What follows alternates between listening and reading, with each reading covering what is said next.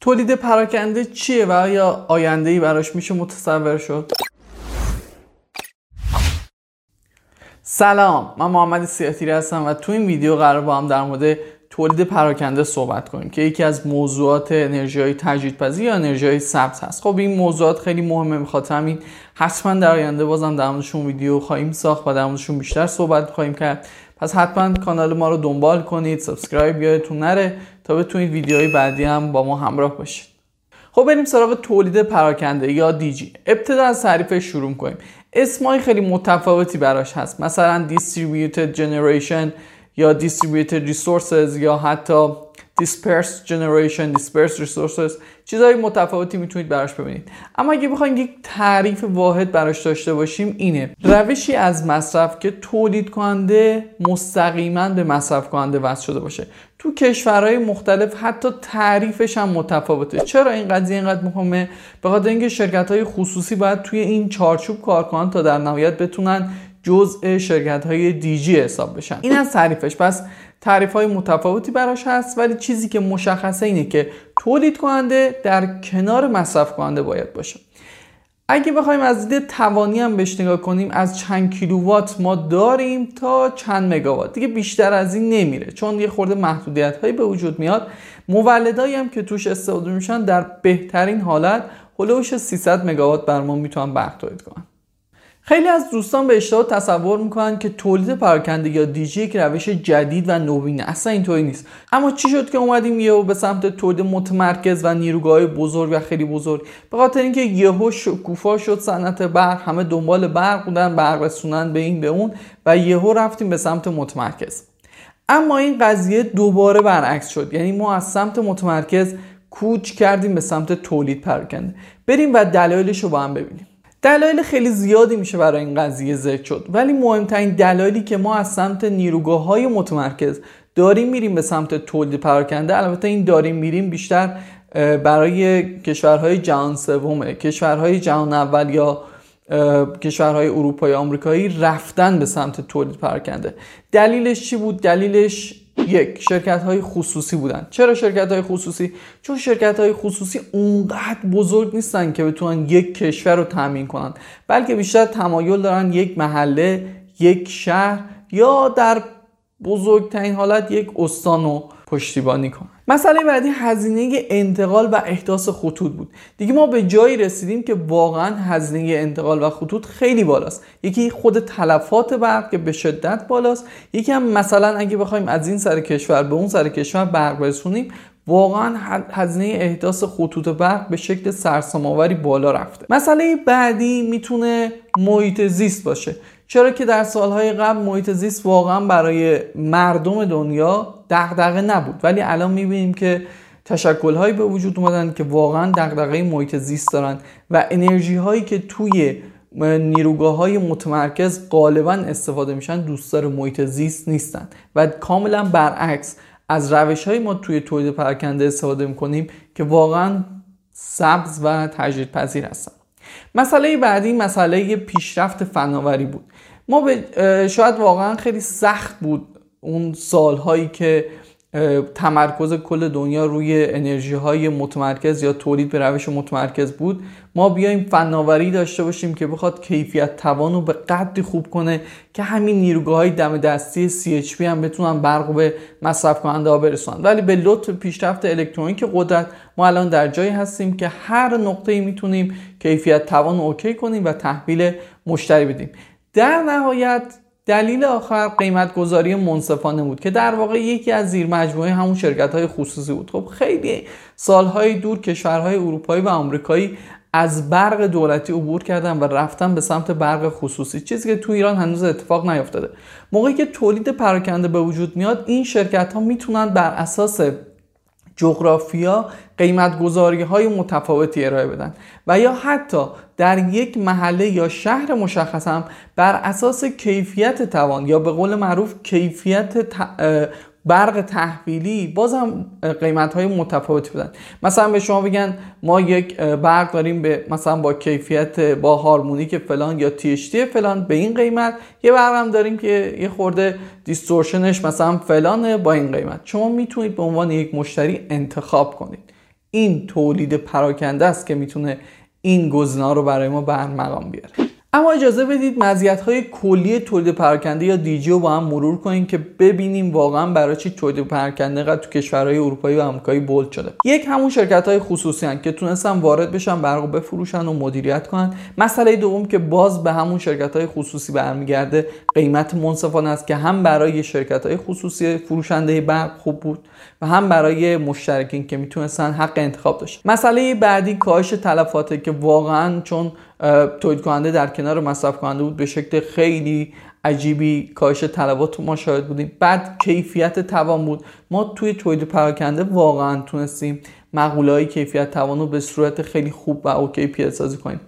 بحث بعدی پایداری سیستم نیا کنید. موقعی که ما سیستم متمرکز بود یعنی یه نیروگاه داشتیم و کلی شهر و استان رو هم تعمین می‌کرد. اگه یادتون باشه خب احتمال اینکه بلک اوت که توی ویدیوهای قبلی در موردش صحبت کردیم رخ بده خیلی زیاد بود.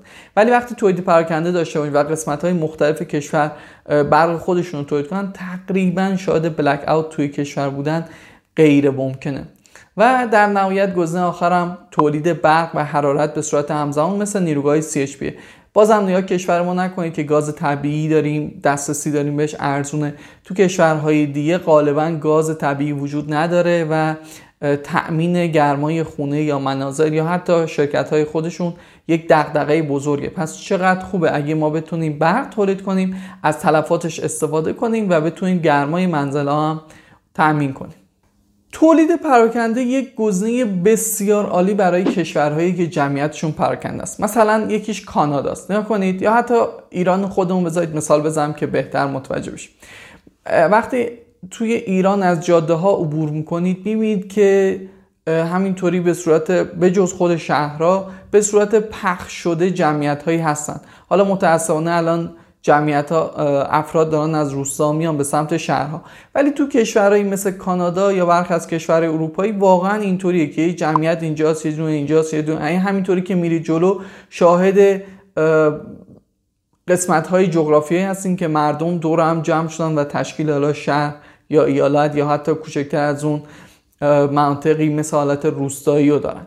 تولید پراکنده گزینه عالیه برای اینها. توی دنیا الان 25 درصد برق جهانی در روی روش دیجی تولید میشه و وقتی میایم به سمت کشورهای اروپایی مثل دانمارک و هلند این عدد بین 30 تا 40 درصد می‌رسه. و حتی وقتی میریم به سمت استرالیا تقریبا بیش از 70 درصد انرژیشو داره به صورت دیجی تولید می‌کنه. نشون دهنده همین اهمیت پراکندگی جمعیت و مناسب بودن تولید پراکنده برای این جمعیت است اما تولید پراکنده از نظر ما مهندس های برق یه سری مزیت های خیلی ویژه داره که توی مزیت های کلیش ما نگفتیم. این مزیت های ویژه چی هستن؟ اولیش که خیلی مهمه ما می‌تونیم توی تولید پراکنده واقعا برای اولین بار شبکه هوشمند رو تعریف کنیم اسمارت گرید ها و خیلی کار داشته باشیم. حالا دوستانی که سیستم خوندن می‌دونن که اگه ما شبکهمون به سمت شبکه هوشمند بره خیلی دستمون بازه برای برخی از موارد. مسئله دوم که اتفاق افتاد این بود که توی, ش... توی تولید پراکنده مشتری ها هم می‌تونن فروشنده برق باشن. به خاطر اینکه مدیریتشون آسونه. وقتی شبکه بزرگ میشه و متمرکز میشه واقعا اینکه یک مشتری بتونه برق و به حالا به دولت یا شرکت خیلی بحث پیچیده ای میشه. ولی وقتی تولید پراکنده باشه همون میزان برق کمی هم که داره تولید می‌کنه همون نزدیکای خودش میفروشه و تلفاتی هم براش نداره. مسئله بعد پیشرفت تکنولوژی صنعت برقه. بازم وقتی اون در واقع محیط یا شبکه ما جمع جور باشه ما می‌تونیم بیشتر روش کنکاش کنیم و بیشتر تکنولوژی های روز برقی رو پیاده سازی کنیم. مسئله بعدی هم که باز خیلی مهمه برای دوستداران محیط زیست انرژی های پاکه. واقعا ما تو, تو تولید پراکنده به راحتی می‌تونیم سلولای خورشیدی داشته باشیم نیروگاه های بادی رو داشته باشیم. نیروگاه های آبی رو داشته باشیم. البته منظور از نیروگاه آبی نیروگاه های دوستدار محیط زیست هست چون خود نیروگاه آبی هم مدل های متفاوتی داره. ولی در نهایت توی تولید پراکنده است که ما می‌تونیم به این سمت بریم. هرچند اگه یه خورده مسائل سیاسی هم نگاه کنید بحران های نفتی که در سالهای اخیر اتفاق افتادن منظور مثلا 40 سال اخیر باعث شد که کشورهای اروپایی سعی کنن وابستگی خودشون برای تولید انرژی از نفت کم کنن و همین یک دلیل بود برای تشویق اینا که برن به سمت تولید پراکنده. خب تا الان همش در مورد خوبی های تولید پراکنده گفتیم. شاید سوالی براتون پیش بده هیچ بدی نداره. چرا؟ یه سری معایب هم داره. سه تا عیب بزرگ می‌تونیم براش ذکر کنیم. یکی حفاظته. خب بله موقعی که شبکه متمرکز هست ما می‌تونیم حفاظت های بهتری داشته باشیم تا تولید پراکنده. حتی اگه یه سری گزارش های تو سایت های آمریکایی نگاه کنید می‌بینید که قسمت هایی که تولید پراکنده باعث شده یه جورایی جان افراد بیشتر در معرض خطر باشه. ولی بنده به شخصه میگم این به خاطر تکنولوژی و حل خواهد شد. مسئله دوم که باز اونم کم اهمیت نیست پیچیده شدن شبکه است. نگاه کنید وقتی شبکه های جزیره زیاد میشن وصل کردن اینا و هماهنگ کردن اینا با هم یا مدیریت یا دیسپاچینگ اینا یه خورده پیچیده میشه. چیزی که شاید تو کشور ما به سمتش نرفتن یکیش همینه چون واقعا زیر های زیادی می‌خواد چون باید مجبوریم بریم به سمت شبکه های هوشمند. مسئله سوم که هادم هست ایجاد هارمونیکه نگاه کنید بازم وقتی شبکه های جزیره ای هستن یعنی هر اتفاق میفته تو خودشون میفته خب فرض کنید داخل یک شبکه جزیره تولید پراکنده ما منابع هارمونیکی زیاد داشته باشیم. واقعا توی دنیای امروزی هم که داریم زندگی می‌کنیم کامپیوترها لپتاپ ها و کلا وسایلی که اطراف ما گرفتن منابع خیلی خوبی هم برای تولید هارمونیک و خراب کردن کیفیت همون خب چرا مسئله است این قضیه توی تولید پراکنده؟ نکنید ادوات فکس که استفاده میشه برای بهبود کیفیت توان اونقدر قیمتاشون بالا هست که به صرفه نیست ما بیاریم و مثلا برای یک شبکه جمع جور تولید پراکنده استفاده کنیم. ولی وقتی بحث می‌رسه به تولید متمرکز و نیروگاه بزرگ و خطوط اونجا ما می‌تونیم با سرمایه گذاری های منطقی کیفیت توان و بهبود بدیم. در پایان در مورد آمار مصرف چیزی که مشخصه اینه که کشورها به شدت دارن میرن به سمت تولید پراکنده و حتی برخی از کشورهای اروپایی حرفایی دارن می‌زنن به سمت اینکه ما 80 تا 90 درصد برقمون تولید پراکنده باشه. پس اگه بخوایم به سوال ابتدای ویدیو جواب بدیم که آیا آینده ای داره تولید پراکنده یا نه بله خیلی هم آینده داره. توی نمودارهای استفاده از تولید پراکنده کشورهایی که بدترین کارنامه رو دارن به ترتیب خاور میانه و اروپای شرقی و بعدش کشورهایی که بهترین کارنامه رو دارن آمریکای شمالی و اروپای غربی. در پایان یه سوال می‌خوام ازتون بپرسم که بیشتر برای کشور خودمونه. به نظر شما وضعیت بازار برق تو ایران چطور می‌بینید؟ آیا کشور رو میره به سمت تولید پراکنده؟ آیا مثل باقی موارد مثل یارانا اینا مجبور میشیم و میریم به سمت برق آزاد؟ به نظر شما چه اتفاق میفته ممنون میشم که توی بخش نظرات نظرتون برامون بگید و یه خورده بیشتر توضیح بدید از حالت معمول و در پایان شما رو به خدا میسپارم. خدا نگهدارتون.